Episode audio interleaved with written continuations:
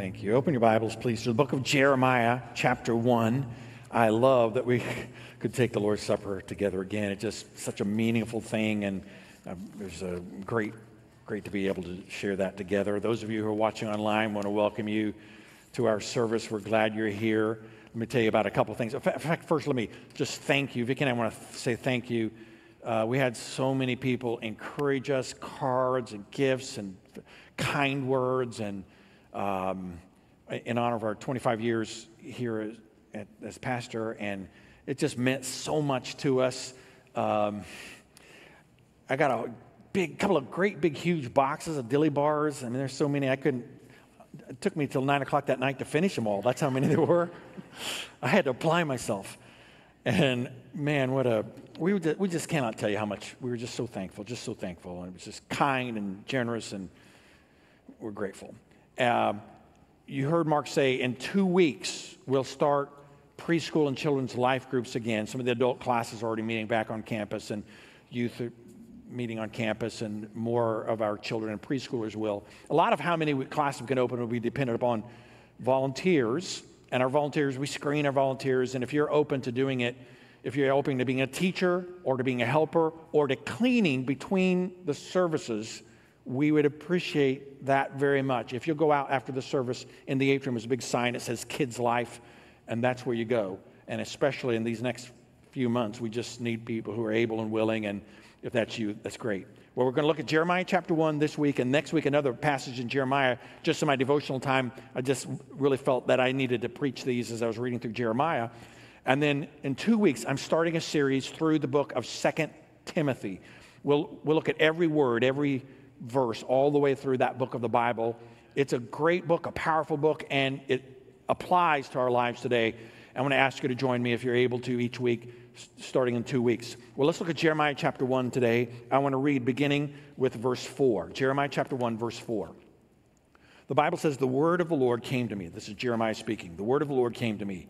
And here's God's word I chose you, he said, I chose you before I formed you in the womb. I set you apart before you were born. I appointed you a prophet to the nations. But I protested, Oh, no, Lord God, look, I don't know how to speak since I'm only a youth. Then the Lord said to me, Do not say, I am only a youth, for you will go to everyone I send you to and speak whatever I tell you. Do not be afraid of anyone, for I will be with you to rescue you. This is the Lord's declaration.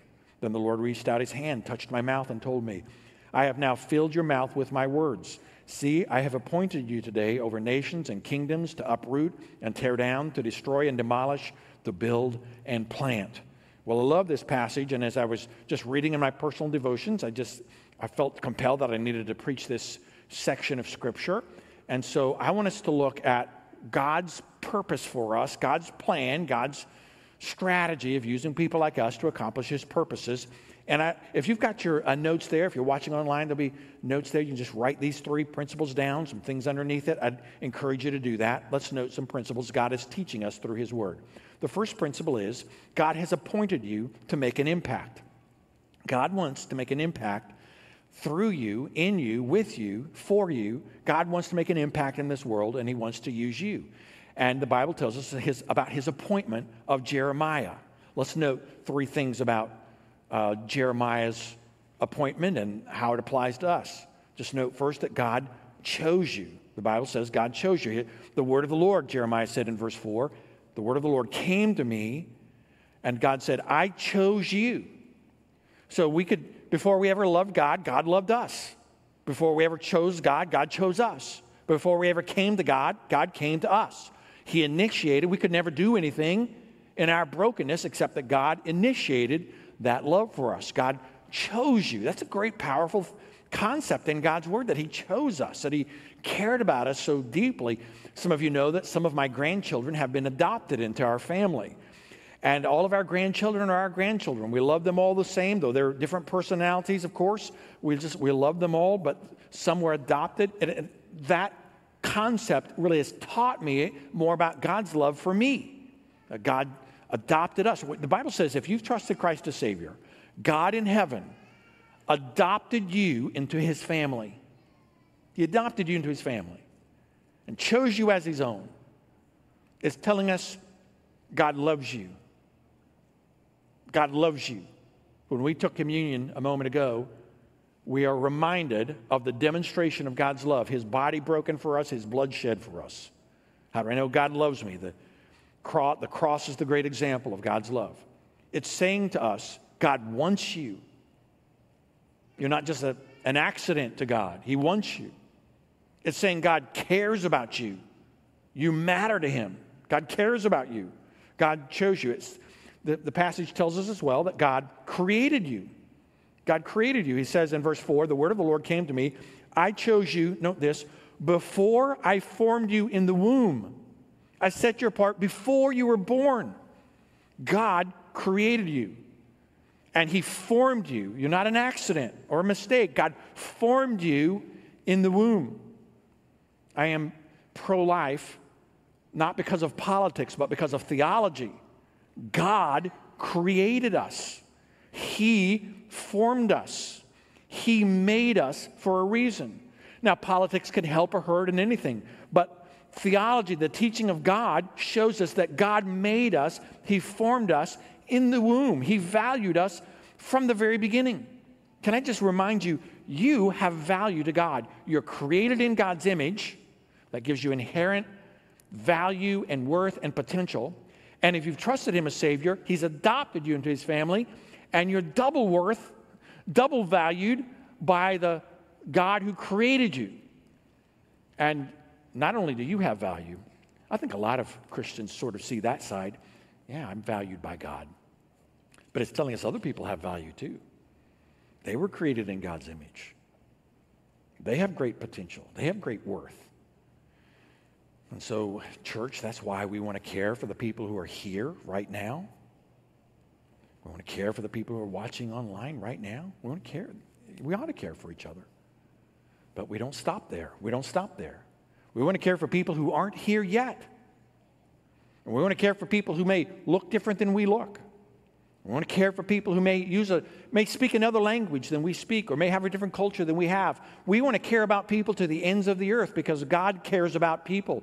And we, he values us, but he values others. He created us in his image, but others are created in his image as well. God created us and people of great value. And very often in church life, we begin to turn inward and we focus on ourselves. You watch this in your own life. Just watch this in your own life. How easy it is for us to focus on what we like or what we want or what we think we need, and we forget about others. It's a very common story in church life, and the Lord wants us to care about others because He created us and He created others. So I've said God chose you, God created you, and God called you. And so the text says this. Verse 5 I chose you before I formed you in the womb. I set you apart before you were born. I appointed you, he's saying to, to uh, Jeremiah, I appointed you a prophet to the nations. I've called you, I've given you an appointment, you have a job. And you say, Well, I'm not a, I'm not a prophet nor the son of a prophet. Right? You're not a prophet nor the son of a prophet, you may say. I mean, I'm not called to the nations. What is every single person who names the name of Christ, not only are we adopted into God's family, the Bible tells us we are ambassadors, ambassadors for Christ representing his kingdom in this world. And the Bible tells us we have the Great Commission. We have a responsibility to share the gospel with others. Every one of us has a calling. We have different gifts. You know why God has given you spiritual gifts? Because He wants you to use them. God wants you to use your talents, your abilities. He'll use your background. He'll use your personality. He'll use the experiences of your life. And God wants you to serve Him. God wants you to be involved in the kingdom. And God in heaven will make an impact in this world through you. Now, listen, this is the strategy that God uses. This is God's strategy. This is His methodology. Some of you military types, you have to make uh, strategies for like contingencies. If so, someone right now, Scott Air Force Base or in the Pentagon or somewhere is making a strategy right now for potential. If Luxembourg uh, decides to invade us, I don't like. I doubt. I'm not like a military expert. I just I'm not expecting an attack from Luxembourg. But if if Luxembourg attacks, there's somebody right now preparing for that contingency. Here's what we're going to do. If the Luxembourgers, is that what they are? The Luxembourgers, whatever, if they come pouring across the sea to attack us, here's, what we, here's how we're going to strategize. Well, what's God's strategy? It's to use is to use people like us. God's strategy was to call this guy Jeremiah, who hadn't done one thing yet for the cause of the Lord, and he called him to be a prophet to the nations. God's strategy is to call someone like me, for whatever reason, purposes I couldn't see, to, uh, to do what he wants me to do. God's strategy is to use someone exactly like you to accomplish his purposes. That is God's strategy. He could do everything he does without Jeremiah or me or you. But God's strategy is to use people like us to accomplish his purposes. God wants to make an impact in this world, and he has appointed you, of all people, you, believer, those of, those of you who name the name of Christ are watching this online, you're here in person, God has appointed, if you're a believer, he has appointed you to make an impact in this world for his glory. God will, God will do the work. He's the one who saves, he's the one who empowers, but God uses people just like us. There's a second principle I'd like you to write down. God has directed you to overcome excuses. Now, I think you ought to write this one down because uh, you, you're going to have to come back to this one at some point. God has directed you to overcome excuses. The first response of Jeremiah is not an uncommon response. He says in verse 6, But I protested. It was his peaceful protest. It was his, I'm, he says, I know what you want me to do, God, but notice the next words Oh, no, Lord God, I'm not going to do what you want me to do. And we know something about protesting just from our own experience in life, just personally. I, this week was the anniversary of Martin Luther King's um, famous speech, I Have a Dream, in which he said he longed for the day when people are judged not by the color of their skin, but by the content of their character. Boy, I, love that. Uh, Dr. King advocated for peaceful protests when many people were calling for anarchy. In that generation, this generation, the next generation, if the Lord tarries, that's the nature of fallen mankind. And l- listen, Jeremiah protested. The problem with a protest can be if you're protesting the right things, great. If you're protesting the wrong things, terrible. He's protesting God. He's not the only one on this protest. Let me tell you, he's not the only one. Maybe you have said to God. Oh no, Lord God. Isn't that funny how that juxtaposition goes? Oh no, Lord God. Well, which is it? No or Lord? Which is it? And he's not alone. Many people have had an excuse. That's what's going to happen. He's going to give an excuse. Let's note a couple of sub principles here. Would you note God is greater than your, than your uh, limitations? God's greater than your limitations. Verse 6, he said, I, I protested, Oh no, Lord God, look, I don't know how to speak since I'm only a youth. I can't do it. You say, God, I, I can't do it. I'm uh, inexperienced and I'm young. So I haven't learned rhetoric. I haven't practiced. I'm not very good at public speaking. I'm nervous in front of people and I'm young. You know, I know, God, you can't use someone like me. There's always an excuse. If you're looking for an excuse, there's always an excuse. You can always find a reason why you can't obey the Lord. One of the jobs of the enemy is to provide for you excuses, reasons why you can't do what God tells you to do, why you can't serve when God calls you to serve, why you can't obey the Lord. He's always applying reasons. So there's always an excuse.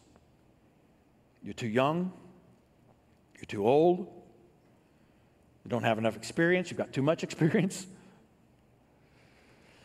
The, um, my, my favorite excuse there's a man in our church, he was a teenager, I don't know, 20 some years ago. Uh, when he used this excuse. It's just always been one of my favorite. He said he couldn't do something, whatever it was. I don't remember the details of what it was now, but he couldn't do something. He said, and here's the reason he gave. He said, because he had to dethatch the lawn. That is the most suburban excuse in the history of excuses. They had to dethatch the lawn. Nobody in the small town is saying, I've got to dethatch the lawn. That's why. But I'm telling you, if you're looking for an excuse, there's always a reason. I'm too young. I'm too old. I have to dethatch the lawn. The sun's in my eyes. There's always a reason why you can't obey the Lord. Except, notice what the Lord says. The Lord's just not really, He doesn't say, Oh, well, I, I'm sorry. I did not realize, Jeremiah, how young you were. I apologize. I was unaware of your inexperience, Jeremiah. That changes every, that's not what he says, is it? The Lord said to me, verse 7, do not say, I'm only a youth, for you will go to everyone I send you to and speak whatever I tell you to. You're, gonna, you're going to, I'm calling you to obey. I'm not calling you, Jeremiah, because like I'm somehow sort of weak on talent. And I needed somebody who just was super talented. So I thought I'd get somebody who could just save the day with his talent. That's not, that's not weak on talent.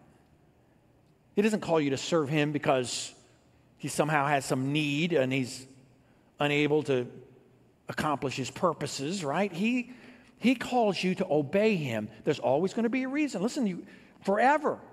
The enemy will feed you reasons why you can't obey God. Now, other people may be able to, but you can't. You cannot be expected to obey God. You cannot be expected to use your gifts. Someone else may, but you can't. You cannot be expected to use your resources for God's glory, to use your talents for God's glory. There's always, the enemy is really talented at this, and quite frankly, your own heart is pretty good at this. Here's why I can't do I know what God says, but. I know what you say, Lord, but. There's a reason. I've got an excuse. I've got to dethatch the lawn. The sun's in my eyes. I'm too young. I'm too old. Whatever it is, God is greater than your limitations. And God is not calling just someone else, God is calling you. Not just someone else, but you to obey Him. Secondly, would you know God is greater than your fears? God is greater than your fears. So notice what the Bible um, says here in verse 7 or verse 8. Do not be, uh, you ought to, maybe you ought to underline this in your Bible. Do not be afraid, right there in the Bible. Now, he's going to talk about being afraid of others, but just that concept of don't be, not, don't be afraid, that is a common refrain in the Bible. Do not be afraid. And we are living in the generation of fear. This is the generation of fear. We are scared to death about what might happen. And the Lord says to the generation of fear, do not be afraid of anyone. You don't have to be afraid of people. You don't have to be afraid of circumstances. You don't have to be afraid of life. You don't have to be afraid of death. You don't have to live in fear. The generation of fear we live in the generation of what might happen, what could happen. If you watch, read the news or watch the news, someone's going to say this could happen. Not just what will happen, what could happen. They don't just tell you the percentages. This is what, you know, this is the odds of whether it's going to be good weather or bad weather. They always tell you what could happen. This uh, storm could turn into the greatest, the worst storm of all history, and of course it could. Or this problem could turn out to be the worst problem in the history.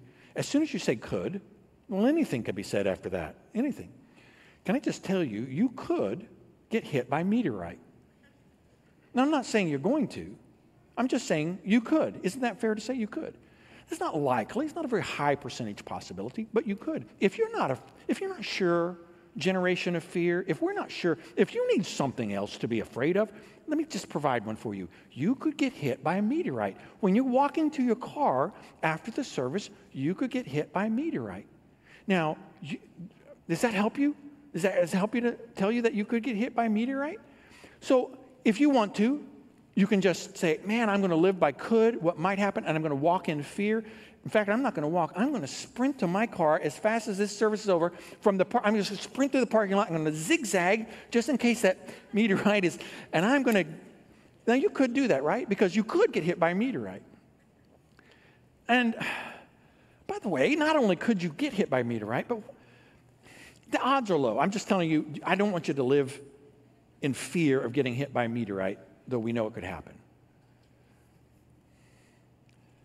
But let's take the worst case scenario. Let's say I get hit by a meteorite on the way to the truck after the service. Now, it's not likely to happen. I'm not likely to get hit. I'm not likely to get hit in the head by a meteorite on the way to the truck. Far more likely to get hit in the knee. But it just, I just, worst case scenario, you could get hit by a meteor. Let's say I do. I don't think it's likely, but it could, right? It could. If it happens, Jesus died on the cross for my sins. I don't have to live in fear of death. The Bible promises me if I've given my life to Christ, that Christ gives me a home in heaven so that in this world, however long God gives me, I don't have to live in fear. Now, the, uh, the, Lord is not an author of fear. He's not, that's not from the Lord. Now, we use common sense. I wish sense was more common than it is. Use common sense. We take precautions. We try to use wisdom. We think about what we can control. But we recognize that some things are out of our control. And eventually, if we live long enough, may I say respectfully, if you live long enough, you will die. Man, was that encouraging. You are so glad you came to church today. You, if you live long enough, death even comes, but the Bible says even the great enemy of death has been defeated by the Lord Jesus Christ so that we don't have to live in fear any longer. How thankful I am for that. So the Lord says right here, do not be afraid of anyone. By the way, any of you who are people pleasers like me, you need this. I have a tendency to worry about what someone will think. Do not be afraid of anyone, for here's, here's why for I will be with you to rescue you. The Lord says, I'm going to go with you through every storm of life that comes in this fallen world. I'll rescue you. If necessary, the ultimate rescue, which is death itself, when we go into the presence of God in heaven, it says, This is the Lord's declaration God is greater than your fears. So God wants us to overcome excuses, all the reasons why we can't do what God tells us to, because He's greater than the limitations we put on ourselves, and He's greater than the fears and worries that we put on ourselves. Uh, I, I love the story of David Ring, who's an evangelist. Some of you may have heard David Ring at some point. He's an evangelist God has used over the years. He's starting to get kind of older now, but David Ring was, has spoken in many, many places along the way the message of the gospel of Jesus Christ. Many people have come to faith through the ministry of David Ring. David Ring uh, was born with cerebral palsy, and it has affected him greatly. He's not able to walk very easily, uh, it affects his speech. He cannot say clearly the name Jesus. And yet, the Lord has used him greatly. And here's what he says often He says, I have cerebral palsy. What's your excuse? That's what he says. What's your excuse?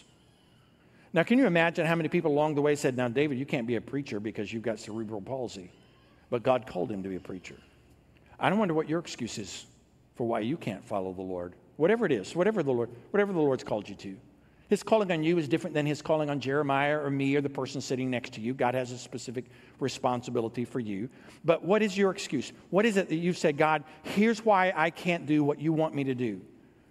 Here's my dethatch the lawn problem. I can't do it because of that. Here's the sun is in my eyes, God. The Lord just wants you to say, I'm available. God, yes, Lord, I'm available.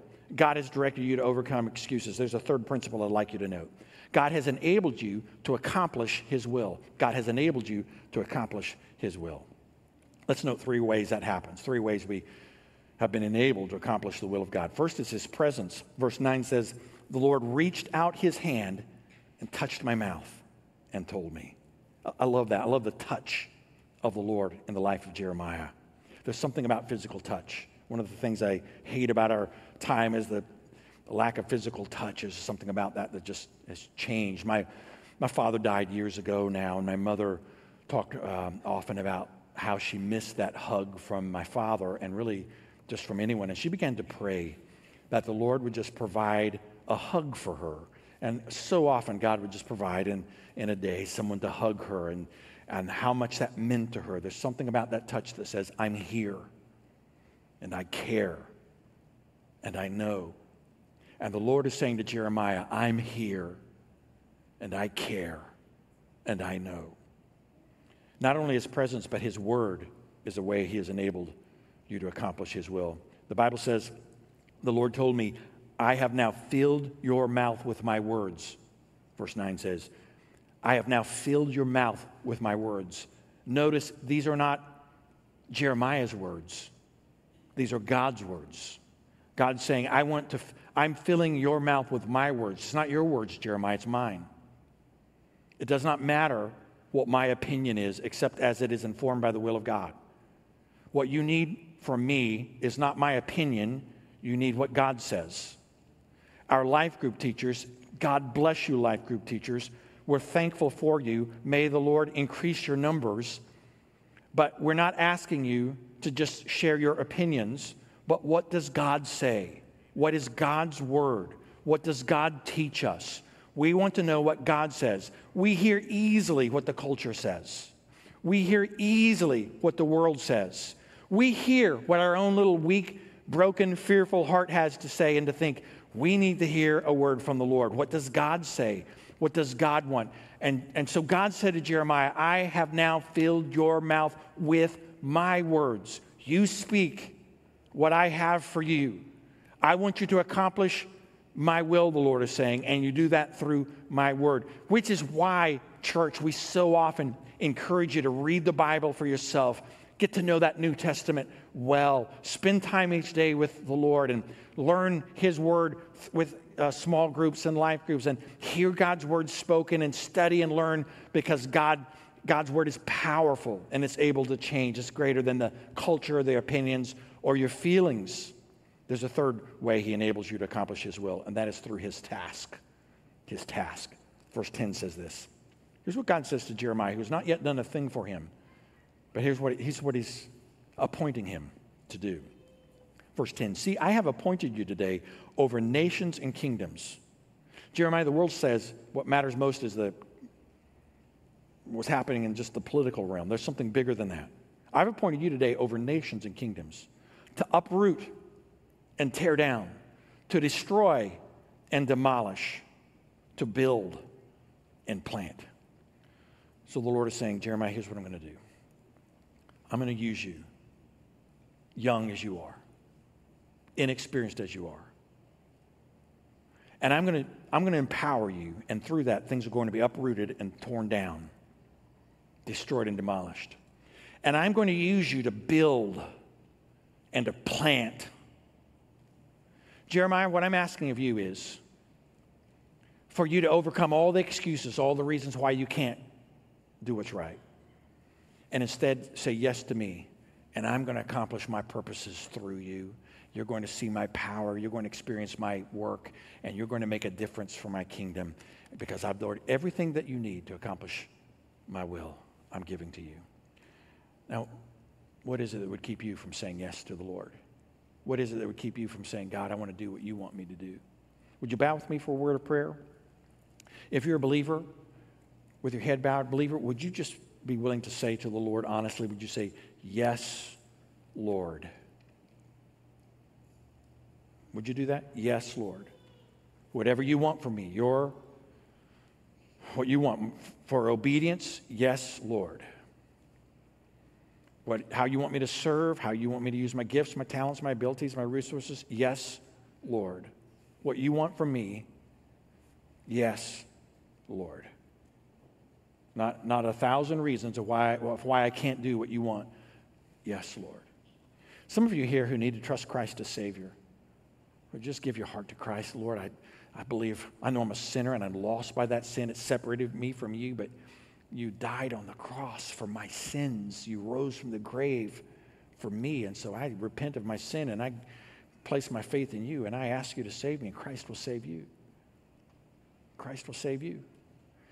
Lord, I want to thank you for the power of your word. We know all too well the tendency to follow the example of Jeremiah. There's a, here are the reasons why I can't do what you want me to do.